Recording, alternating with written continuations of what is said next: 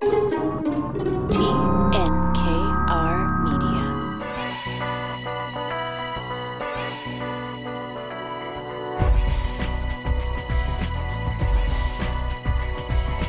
Welcome to today's Entrepreneur, a program about the entrepreneurial spirit that drives Quebec business, presented by FL Montreal. Dan Delmar and Mike Newton with you today. Hey, Mike. Hey, Dan, how are you? Good. How are you? Very good, thank you. Quite excited about this show. Uh, we're going to be talking about uh, artificial intelligence. We're going to be talking about clinical trials, and we're going to be talking about it in the context of some mental health issues, including uh, depression. Uh, for lo- those of you that know me well, I have battled uh, anxiety, severe anxiety and depression most of my life, and, and and part of the battle initially when I started on medication was this tweaking to find the right formula. And you know, the, it, it's fascinating to see that we can now use technology in that direction and, and how to make that better so or, or, or at least speed up efficacy and, and, and time so this is this is a huge step quite uh, quite excited to to go through this exercise today It's a combination of a couple of talents. Uh, Dr. David Benrimoh, um, he's a young doctor who's here, who's entrepreneurial here in Montreal, teamed up with Marina Massingham, an experienced uh, healthcare administrator and marketer. And uh, together they make Aifred Health. So they'll be joining us on the program. And we're also going to talk to Peter Moretis, a tax partner at FL, later in the program about some of these tech startups and how to get all your affairs in order, your partnership agreements, um, and your stock options and your and all that um, how to get all that in order to grow uh, with your business. But first as usual mike the uh, the thought leadership segment if you will. And um, this one is interesting off the top here this piece from entrepreneur.com and i can relate to this one five ways to build remote leadership skills and i want to start today with a bit of my own failing i think you know i've been running a ro- remote business since well before the pandemic uh, mostly remote, I should say. We do show up on site um, when needed, but for communications, you know, you can be pretty much anywhere. I probably have failed a little bit. I've probably failed in in in, in not creating a, enough of a tight culture with all my employees and contributors online. What can I be doing better? I mean, it's you know, I don't want to use the pandemic as an excuse anymore. We can get together. We can have collaborative platforms. Um, what what should I be doing better to create a, a better remote culture?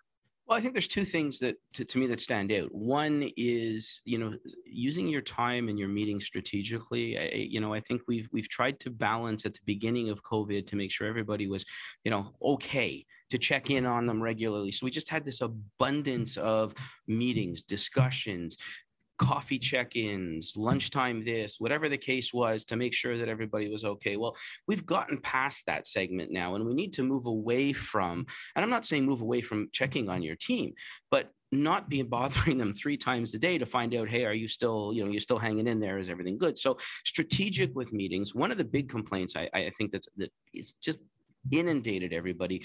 Forget the fact that email seems to have tripled in, in, in the last 20 months.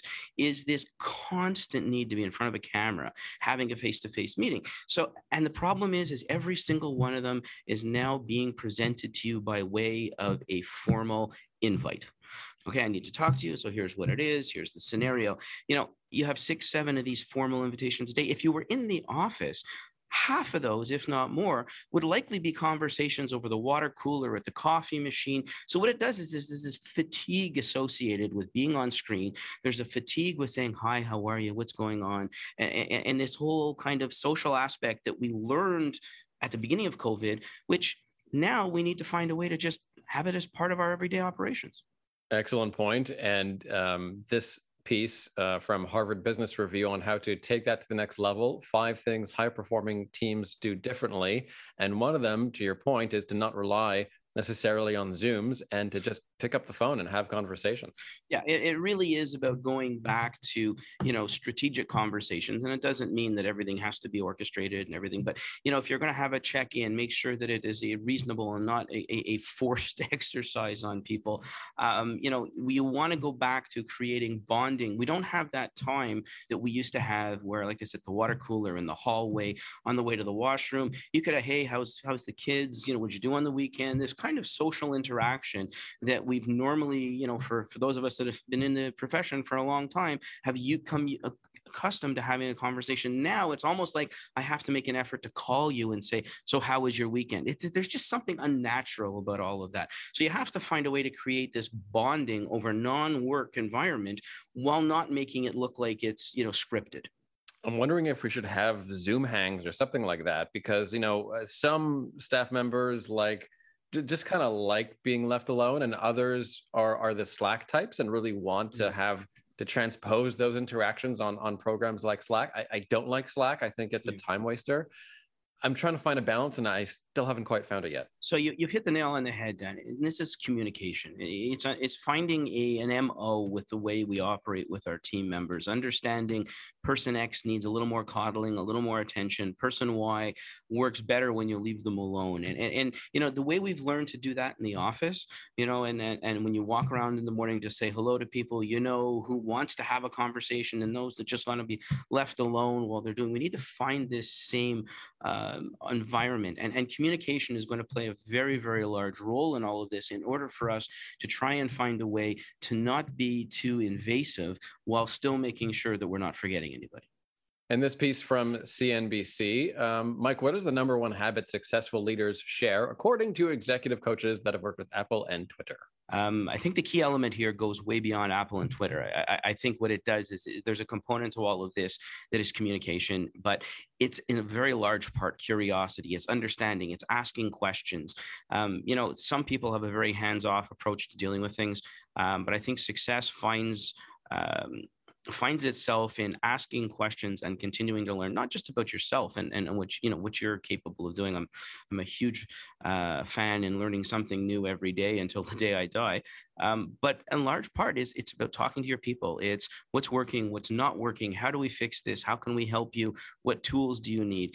And you know the entrepreneurial side is you, you've, you've got people on the ground. You've got people that are doing these tasks. The last thing somebody sitting in their you know quasi ivory tower in the corner office is to know the mechanisms of, of, of the day to day unless they're out there with people unless they're out there experiencing things with them asking questions rolling up their sleeves and being involved so i think a very large part of all of this goes goes to trying to learn and improve the way we approach work uh, not just the work itself but how we do it how can we make processes better and it's it's this constant state of, of, of learning for sure. And every entrepreneur should make time um, throughout their week to do a little learning. I mean, I'm fortunate to, that I can put aside, you know, an early morning hour every day to do reading and read the papers and all that. But uh, whether most entrepreneurs can do that uh, early in the morning or, or just find some time throughout the week to just, you know, read the trades, you know, read, read the influencers in your, in your area of expertise and make sure that you're up to date.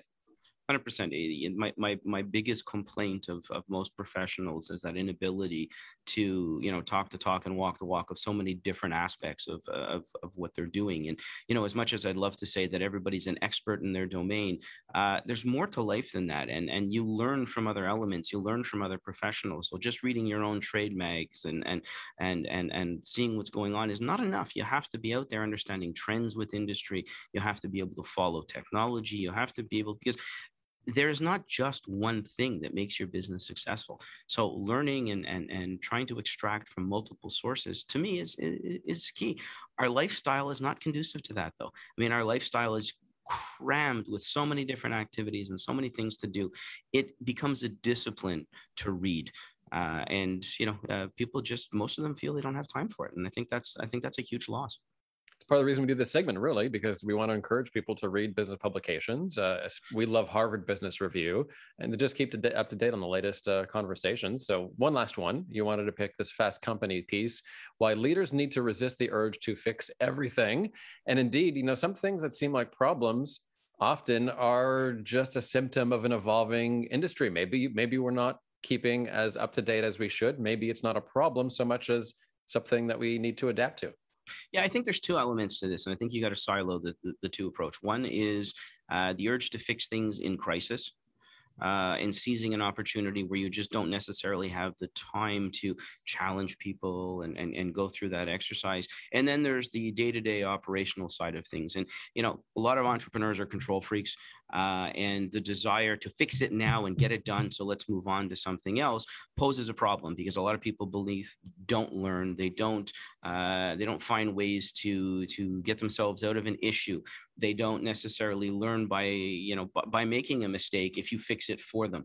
I guess not much you know not much different than our kids homework at the end of the day. If you do your kids homework for them they're not going to learn. So you know there's a fine balance between efficiency learning and creating people who are problem solvers at the end of the day but i do go back to that concept if you're sitting like we were at the beginning of the pandemic it's not necessarily the time to open the floor for uh, for people who are, are sitting in a panic mode and have never experienced something before. You might not have the the latitude of, of, of waiting that long in order to do something. And Mike, we're talking tech, and this is um, a really interesting product. I think for so many years, as you were saying uh, earlier in the program, you know, there's been a, a trial and error system when it comes to finding the right medication, especially for people suffering from depression. And our two guests today are tackling that problem. Yeah, it's it, it's it's a fascinating uh, side of things. I mean, we all know through COVID, uh, mental uh, wellness or mental health issues have really come to the forefront in in, in many facets, uh, whether that's in your family life or whether that's in the business life. And we're finally starting to lose the stigma associated with uh, with a lot of this. So it's nice to to see you know uh, alternative approaches. It's nice to see technology being used in in very positive ways. So I'm I'm actually quite fascinated to to to bring this to the forefront today and, and get started on this, Dan.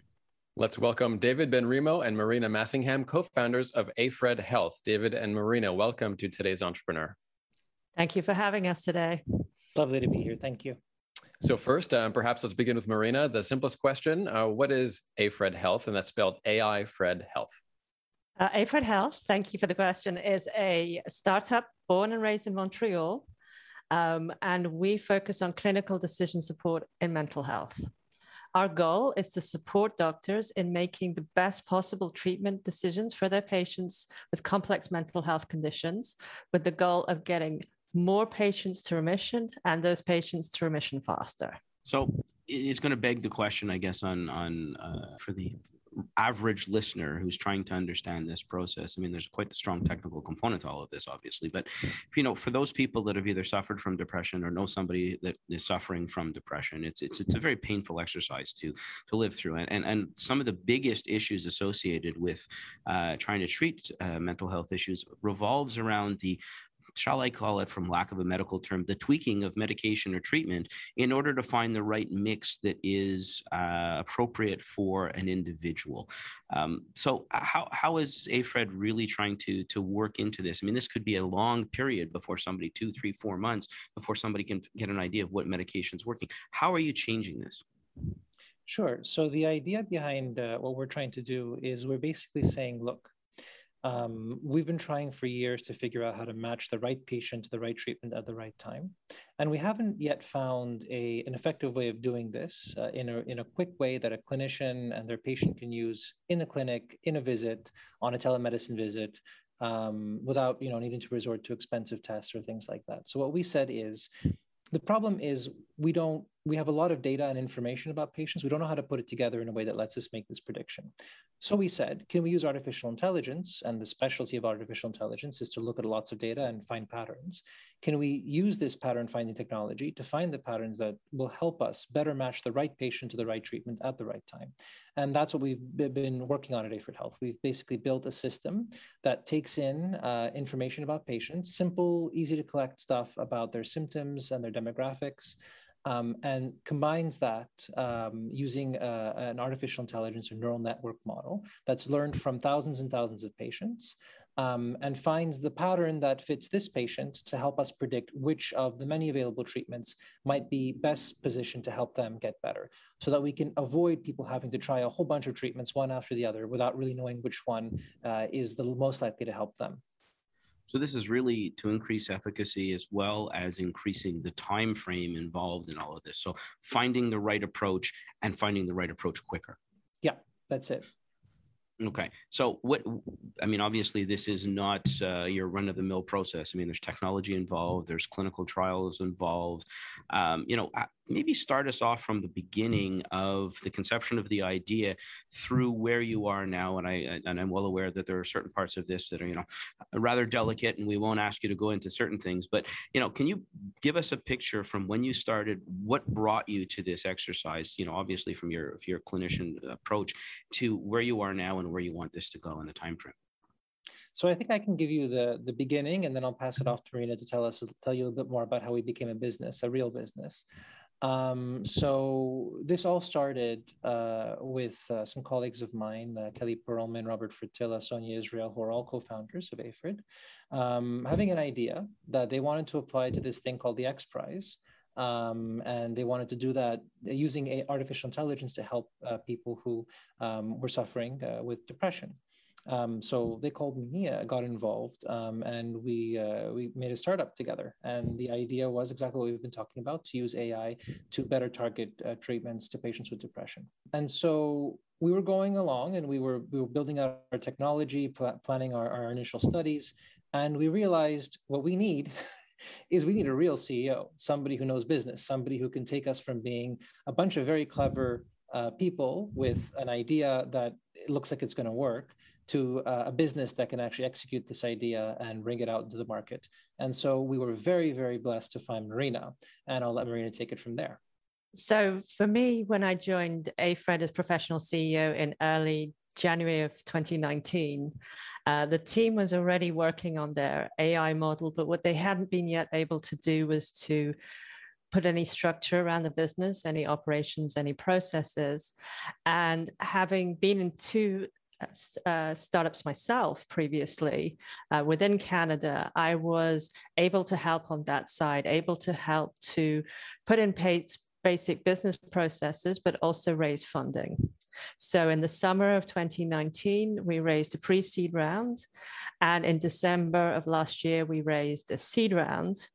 And we've used those pieces of funding to really fund our research to do um, both pilot projects and in-depth studies um, with real patients and real clinicians in partnership with institutions here in Montreal. And um, now we are using those funds to prepare for our clinical trial. So, Marina, maybe take us a take a step back here. I mean, uh, AI or artificial intelligence is, you know, we're, we're throwing it around here like people understand what it means. Um, I think for a lot of people, AI could be synonymous to automation of processes, which is not at all what we're talking about here. AI is, yeah, I guess, the intellectual side of, of, of machine learning and machine thinking. And, you know, how would this change from um, you know, just, just, traditional clinical trials where we use data entry and, and, and where we're going. Because I know that one of the issues that we have when we're trying to explain the AI component to people is it's you still need people at the end. You still need somebody mm-hmm. analyzing the data. You, you're, you're not eliminating the doctor, or in this case, you're not eliminating the clinician. You're basically adding another tool to the arsenal. Exactly. So really, um, the AI here is is about pattern recognition. It's about finding, um, basically, looking at patient data, understanding how that fits with all the other data that the model has learned from, and using that to make predictions about what might help this patient. And it's all meant to be a tool. Uh, it's almost as if it was a digital blood test, if you will, right? It's we're, we're, we're taking a sample from a patient. In this case, it's data instead of a blood sample. Um, that data goes into the AI model. So it goes into the AI model instead of going into, for example, a machine that, that analyzes blood samples. And it produces a result uh, that the clinician can then interpret and use to help make their clinical decisions. At no point do we replace the clinician. We don't make any decisions that aren't uh, that aren't actually taken by the clinician themselves. So a large part of this then ultimately is really about having a proper database, I would assume, right? Having access. If you're looking at trends, you're not only looking at that individual trend, but you're looking at trends of other people that have led to certain treatments or certain outcomes and you know, analyze like that. Yeah, that's exactly right. So we um, we had to put together data from um, over 10,000 patients uh, who've gone through antidepressant trials before, and that's the data we use to train our model. Guys, tell me first about um, about the where this product is going. So in the future, you're going to be going through targeting a few different areas in particular, mental health included. But uh, what is your area of research currently, and uh, what is the next big breakthrough in this in this field? So, our current area of focus is depression. It's a very complex condition, as you've described, and we're taking our AI model into clinical trial because when you apply a model like this to help clinicians to make their decisions, you need to make sure that there is uh, rigor in the way that the model has been built and what it takes in, how it's been trained. And so taking the model into full scale regulatory clinical trial, 350 patients over 10 sites across North America, so both Canada and in the US, is a very necessary step to get to regulatory approval um, from Health Canada and from the FDA, so this technology can be available to clinicians in order to use it with their patients. Yes. So the clinical trial we're working on is very interesting because essentially what we're doing is we're we're we're, we're testing this uh, assistive tool to clinicians uh, in this trial. Um, and it's actually a, a fairly novel uh, kind of uh, kind of tool to test in this field. Uh, where we've worked very hard to build um, a clinical trial design that um, is going to capture all of the aspects we need, and that's really going to robustly show that our tool can help improve patient outcomes. So when we, we, we, look at this, I mean, this is not just trying to tweak the proper medication here. You're talking about anything in terms of different types of treatments and whether that is uh, psychotherapy, whether it's medication, whether it is, you know, you're, you're looking to take this data from 10,000 people and try and find a pattern and an approach that's then going to give the clinician tools to then determine whether they should go direction A, direction B, direction C in treating an individual. So our, our AI model actually currently focuses on medications because that's what there's the most data available for. However, we build our data model into a clinical algorithm, and this clinical algorithm um, is based on existing best practice guidelines that we've taken and turned into a little assistant, basically. Uh, and this assistant does provide information about psychotherapy and other important things uh, that the clinician might want to uh, consider when they're treating the patient. So to take this to a business angle, I mean, this this is this is a startup entity. This is something that ultimately, at the end of the day, you know, it's nice to say you had all the money in your own pockets, but I mean, you have to go through rounds of financing. You have to uh, take this as you know, I, I, guess people are familiar with the biotech environment and, and, and building that. Now we're getting into AI, which kind of is a little bit out there for a lot of people. Is, it, it, is this pretty much the same way as you would approach a, a biotech company? Mean, Marina, you, you said you'd worked on a couple of previous startups. Like, where's the similarities here in, in, in, in what we're looking at? The term, the process of raising financing is very similar. So I co-founded a specialty pharma company and had exit in 2015. The stages you go through to raise financing are are very standard, both within um, AI and health, more broadly digital health technologies, and more broadly health overall. I think what is very different is the amount of money that you need to raise in order to conduct a clinical trial the way we conduct the trial is in some ways more complex because this is novel technology. So when we do our clinical trial, this will be the first time this technology, type of technology, has been applied in mental health in a clinical trial environment anywhere in the world. So in that sense, it's, it's a complex um, undertaking, but it actually does have many areas where you can reduce costs versus a traditional trial. So, for example, you do not have to have patients come into offices and have blood samples taken in the same way as you may do in a traditional trial. The medications that we're talking about are also have already been approved.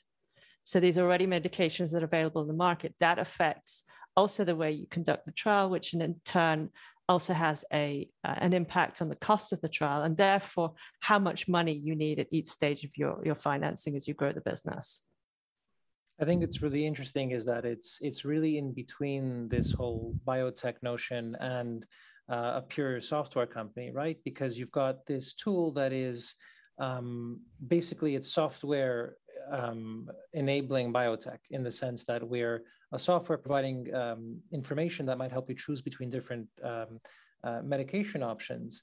Um, and we're living right at the crossroads between those two worlds, which is very interesting and often um, needs to be really carefully explained uh, to, uh, to, to, to people for them to get it. But uh, it's a very interesting new world, and I think it's something you're going to be seeing a lot more of uh, in, in times to come. Yeah, I think one of the interesting there's interesting aspects is you know from from a biotech it could be a seven to ten year you know mm-hmm. cycle from the the moment you start to the moment you actually get some kind of approval. We're not talking because like you said the medication's already been approved. You still have to go through Health Canada. You still have to go through the exercise, but you're kind of cradle to grave in in getting there. I, am assuming is significantly less in this type of uh, process. Correct? Absolutely. So there's many fewer stages to our clinical trial process versus uh, molecule discovery. Uh, this would be more uh, akin to a post-marketing trial that a pharmaceutical company or a biotech company might do. And because the product is already, the, the treatments are already available on the market, um, you have many fewer steps to go through in your approval process. Now, once you're there, let's talk a bit about marketing. Um, I know just from the limited experience that I have, and Marina, I'm curious about about your thoughts. What goes through your head when you're trying to market a new medical product? I mean, all the things to balance public health, uh, liability. What what are you juggling with on a day to day basis, marketing wise? Well, the first challenge is, is the regulatory process because that's still in development. Actually, on the Health Canada and the FDA side, we are getting new uh, guidance uh, almost on a weekly basis at the moment. So before we obviously can commercialize this uh, AI model, we have to make sure that we're up to date with the changing regulations and guidance so that um, we present, we conduct the clinical trial correctly, and also we present our submission in the right way, answering key questions that the FDA and Health Canada might have. Um, at the end of the day, when you think about the benefit of the tool from a healthcare system perspective, and that's really our, our target market. So this is not something that we're selling directly to patients or consumers. This is something that we sell to healthcare systems, clinics, hospitals. Um, you're really looking at three elements. You're looking at improving quality of care you're looking at improving the efficiency with which care is delivered, and you're looking at improving the outcomes for patients, which itself has many cost benefits to the healthcare system so then I, I, guess just to kind of finish off on, on the marketing angle of this, your your your approach uh, is, is really not going to be at, at, marketing to the individual, but rather marketing marketing into the clinicians or the hospitals or uh, uh, whatever the process may be from there. So I guess taking that approach, uh, it's not a traditional again kind of falling into the biotech side, but not a traditional approach from a marketing to eventually have this go to market perspective. Correct?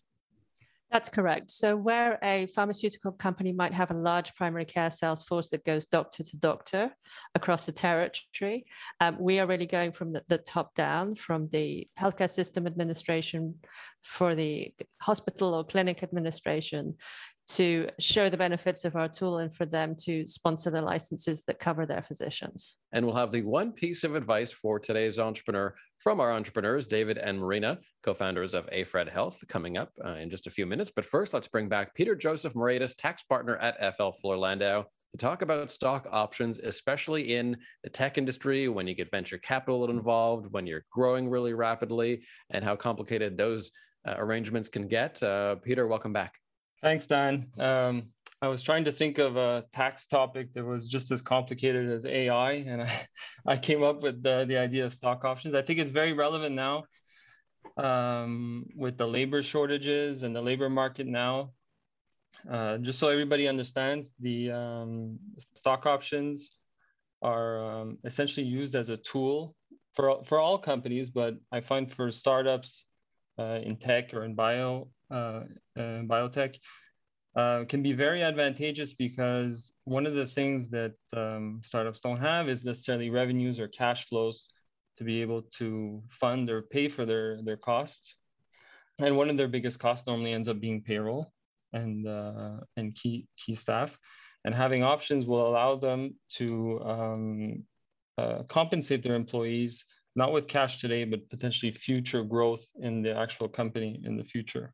It's worth noting, Mike, that um, that especially when we're dealing with tech companies, uh, a lot of investors growing rapidly, really important to have all your paperwork in line, whether it's an employee agreement or your your your partnership agreement. Yeah, the, I mean, the backup to this process is is, is phenomenally complicated, uh, and you know, it's not, not just a cocktail napkin uh, approach to dealing with things. You're going to have options agreements, you're going to have shareholders agreements. Uh, within those, you're going to have out clauses. You are going to have next round funding clauses. Um, you know, in some cases, companies have stayed away from uh, stock options and gone to phantom type plans. So, I, you know, there's a lot of stuff that's out there. You got to make sure you've got the right uh, legal counsel, obviously, to to help support and, and build all of these things. And, you know, Peter, from a from a tax angle, uh, you know, we've heard from years in Canada that there's a difference between, you know, stock options uh, issued that are a public company, private company, you know, a Canadian controlled company. Can you demuddle a little of this for, for us? Yeah, so just um, the, the, the tax benefit, I guess, of why options are used a lot is that um, the growth in the in the share price from when the options are granted to the employees uh, to when um, they're actually exercised. So when the employee exercises them, that growth is actually uh, it's considered like a salary. So it's added to their to their employment income, their T4.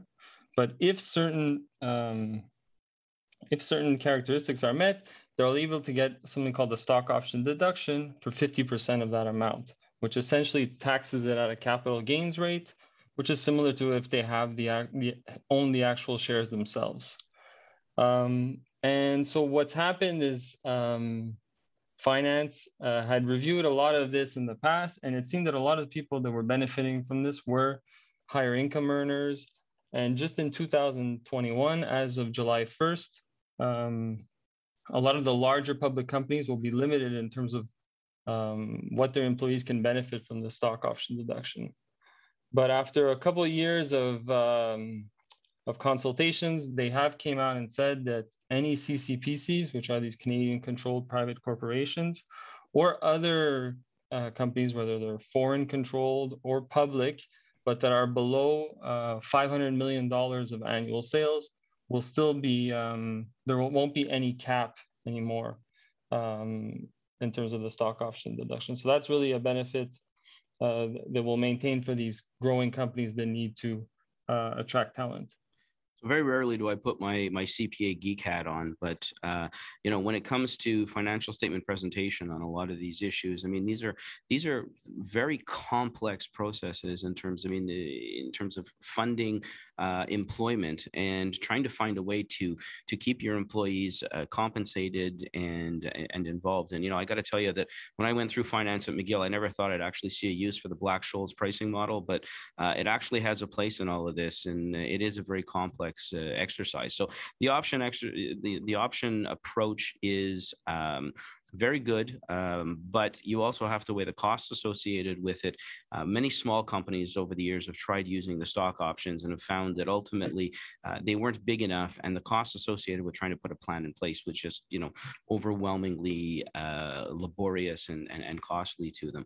Um, maybe just to finish off pete just just a little bit in terms of you know the venture capital side of you know maybe the uh, dilution on on some of these things and, and what that ultimately means to my stock options um, I think the one of the things is even for founders. Let's say we talk about um, the employees here, but even for founders, after a, a capital raise, um, they they'll see their interest diluted, and um, because of the tax benefits, we see like a lot of uh, founders themselves, even though they already have equity in the business, they might want to be able to grow their share of the business and have a tax uh, tax uh, benefit to to to their comp package essentially.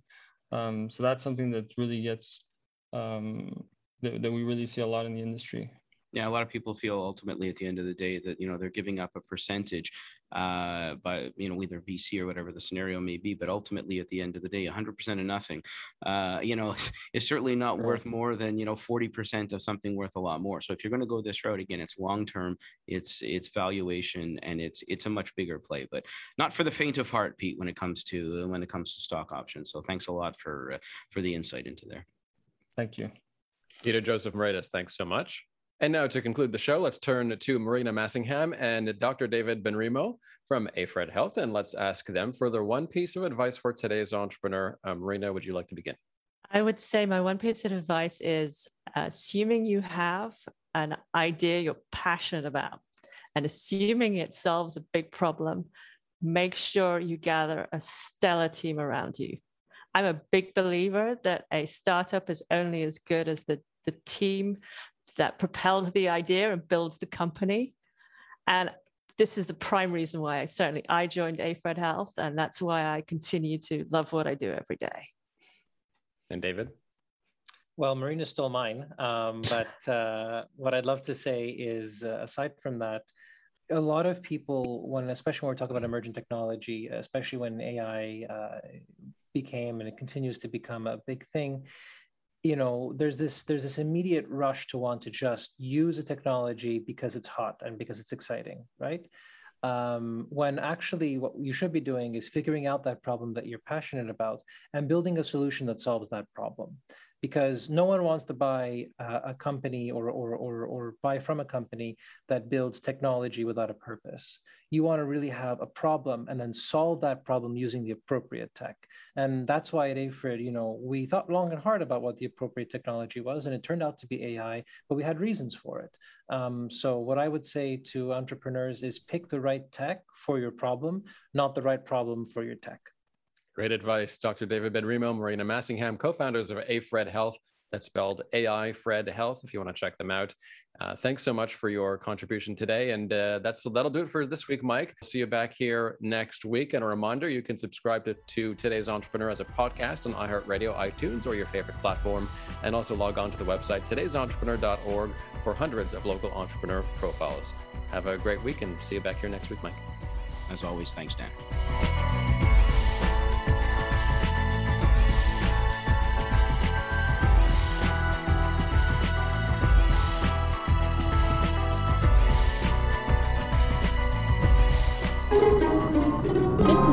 Production of TNKR Media. Good talk.